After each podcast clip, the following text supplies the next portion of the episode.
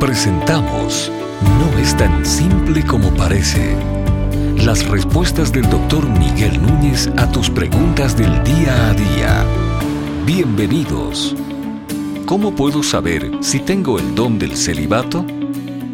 Bueno, la, la realidad es que muy poca gente tiene ese don. Y una de las maneras como pudiéramos saber si tengo el don del celibato o no es primero que yo no tengo deseo de casarme. Aún si se me presentan oportunidades, no tengo deseo de casarme.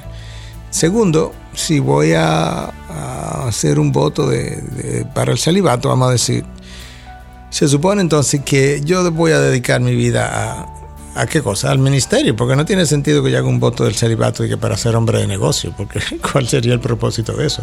El apóstol Pablo dice que es preferible quedarse sin casar, quedarse sin mujer, eh, porque, porque tú vas a tener que dedicarte a las, a las, a las preocupaciones o a las... va a tener que darle tiempo, atención a tu esposa y demás.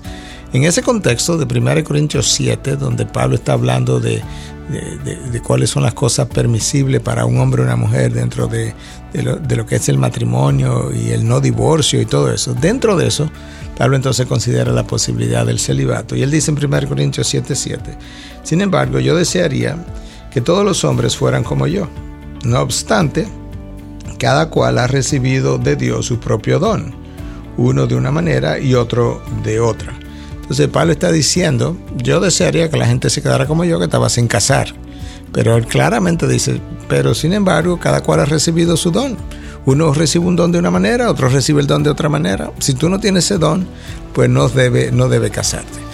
Si tú quieres casarte, si tú tienes atracción por el sexo opuesto y quieres casarte, y llega a la edad de 45 años y no te has casado, no concluya que tú tienes el don del celibato, porque lo más probable es que quizás tú no estás expuesto a una comunidad eh, de creyentes donde tú puedas encontrar quizá pareja, quizás uh, tu personalidad tiene que cambiar y tu carácter, quizás tiene un carácter, una personalidad que ausenta a las personas.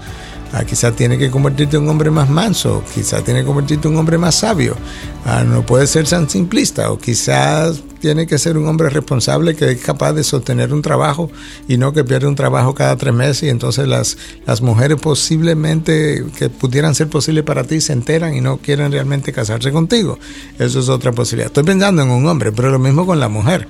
La mujer quizás tiene que cambiar, quizás hay formas de ser, eh, quizás formas ofensivas, quizás formas feministas que hacen que los hombres se alejen de, de, de ella en un momento dado todo el que tiene el deseo de casarse no tiene el celibato, el, voto del celibato o el don del celibato.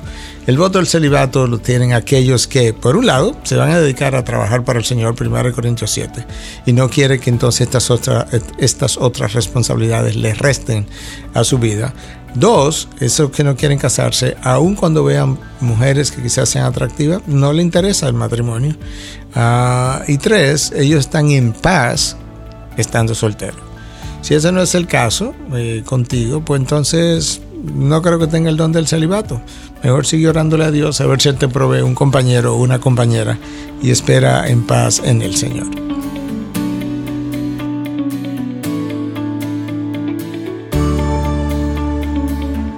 ¿Estás pensando en algún tema que no es tan simple como parece?